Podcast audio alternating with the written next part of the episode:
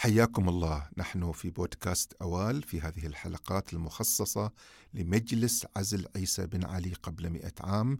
نحن نحتفل بمئوية هذه الإصلاحات السياسية باستعادة الوثائق والمجريات التي حدثت في ذلك الوقت. عرضنا في الحلقة السابقة حادثة سوق المنامة وكيف أن ساعة بسيطة بربية سرقت قادت إلى حدث كبير.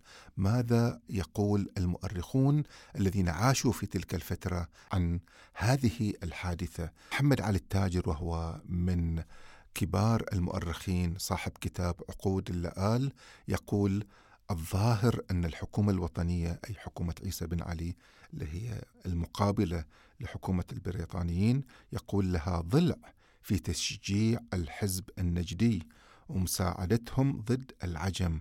هو مؤكد عند الوكيل السياسي وعليه بنى حكمه بعزل الشيخ عيسى بن علي لأن ثاني يوم من الحادثة المذكورة أقبلت السفن من المحرق ناشرة البيارق والأعلام مشحونة بالرجال والسلاح وهم ينشدون الأناشيد الحربية كانوا ماضون لخوض كأنهم ماضون لخوض معركة حربية ورئيسهم عبد الله القصيبي وهم أهل نجد ومن آزرهم ضد العجم. ثم جاءت الحملة الثانية من البديع وأهلها من الدواسر أيضا ناشرين الأعلام متقلدين بكامل العدة والسلاح وينشدون الأراجيز الحربية قاصدين بحملتهم الفتك بحزب العجم. هذا هو نص التاجر وشهادته عن تلك الفترة التي كان هو فيها هو كان في هذه الفترة يعيش في مدينة المنامة آه، ولديه مكتبة. حقيقة هذا نص تاريخي مهم. هذا نص تاريخي مهم يوضح لنا أن عيسى بن علي كان قد انحاز إلى النجديين وهم بدورهم أيضا استعملوا القوة واستعانوا بالقبائل العربية وبالدواسر خصوصا وجاءوا وهم ينشدون الأناشيد الحربية يحملون أسلحتهم وكانوا يريدون الدخول في معركة مع العجم. العجم في هذه الفترة حقيقة كانوا هم, هم الأضعف في ذلك الوقت من حيث إمكاناتهم وكذلك من حيث وضعهم. ما كانت الحكومة تساندهم أساسا كما أن سلاحهم لم يكن بقوة السلاح الذي يمتلكه الدواسر والنجادة. المؤرخ التاجر ربط هذه الواقعة بعزل عيسى بن علي.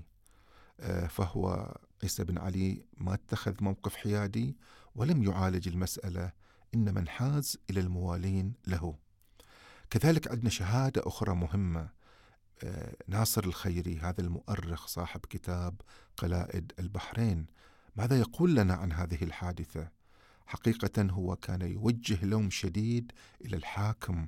كان يقول عبثا حاول العقلاء ردعهم ومنعهم عن هذه المظاهرات العدائية التي لا تروق في أعين الحكومة الإنجليزية الحامية للبحرين ولكن أن لأولئك الجفاة أن يفهموا أن لتلك العبارات معنى ما.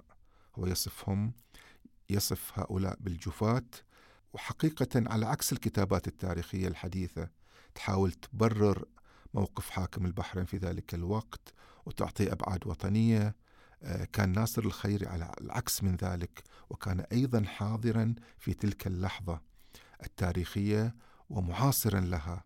كان واضحا وصف هؤلاء بأنهم جفاة لأن أغلبهم يأتون من الأعراب الذين يستخدمون كمرتزقة في المعارك وهؤلاء هم آه، من كان مشايخ الجزر يستعينون بهم في معاركهم. كذلك يضيف الخيري يقول لو تمكن أولئك الجناه من النزول من السفن ودخلوا البلدة كغزاة لانسفكت في البحرين ذلك اليوم دماء زكية غزيرة ولعظمت المصيبة على عموم أهل البحرين. هذا كلام ناصر الخيري شهادة في غاية الأهمية. الحقيقة أن الإنجليز هم اللي أوقفوا هذه السفن ولم يسمحوا لهم أن ينزلوا بأسلحتهم. وليست حكومة عيسى بن علي من قامت بذلك. كانت هذه الحكومة عاجزة بل كانت متورطة في هذه الأعمال.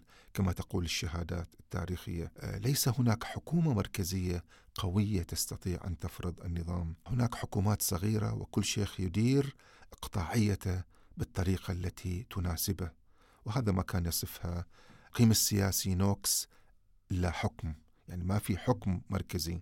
كذلك وجه ناصر الخيري هذا المؤرخ الفذ اللوم إلى صاحب المسند. المسند هنا المقصود في أي صاحب الحكم عيسى بن علي. يقول وما ذلك إلا بسبب مجاملة حكومة الشيخ عيسى لفرقة النجادة.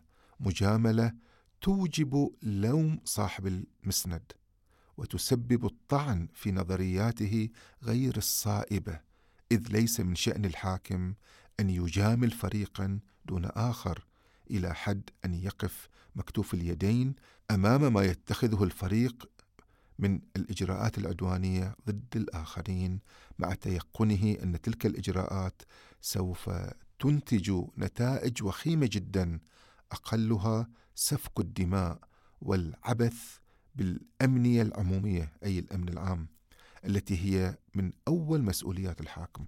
هذا كلام بالنص لناصر الخيري.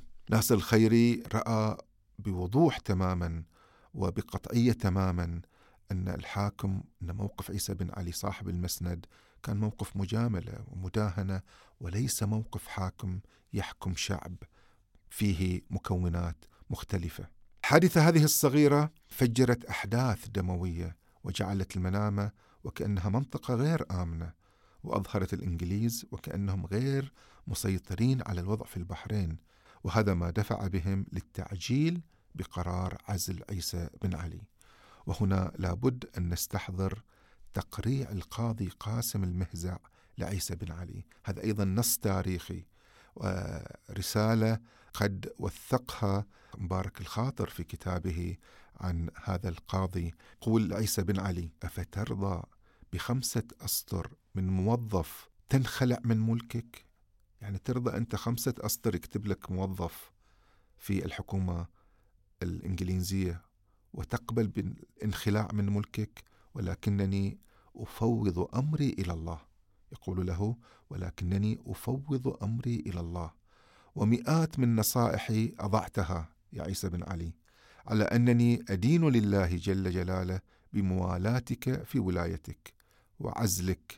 ثم الآن أنصحك أيضا بالمداراة واجتماع الكلمة مع ولدك الذي استخلفته بنفسك. ولا تتحامق ولا تعتب. هذا هو آه، نص القاضي قاضي عيسى بن علي قاسم بن مهزع. طبعا خلع عيسى بن علي ليس بخمسة أسطر حقيقة من موظف كما يقول له هو بسط المسألة. القاضي المهزع أو أراد تقريعه فأراد أن يبسطها عن عمد. بل حقيقة أن عزل عيسى بن علي ليس بخمسة أسطر بل بخمسة عقود من سوء الحكم واللا حكم والإقطاع والسخرة. في الحلقة القادمة سأستعرض لكم تقريرا كتبه الميجر ديلي وهو كان الوكيل السياسي والمعتمد السياسي في البحرين. هذا التقرير يمثل سببا رئيسيا من الأسباب التي قادت إلى عزل عيسى بن علي. ماذا قال ديلي في تقريره؟ شكرا لكم.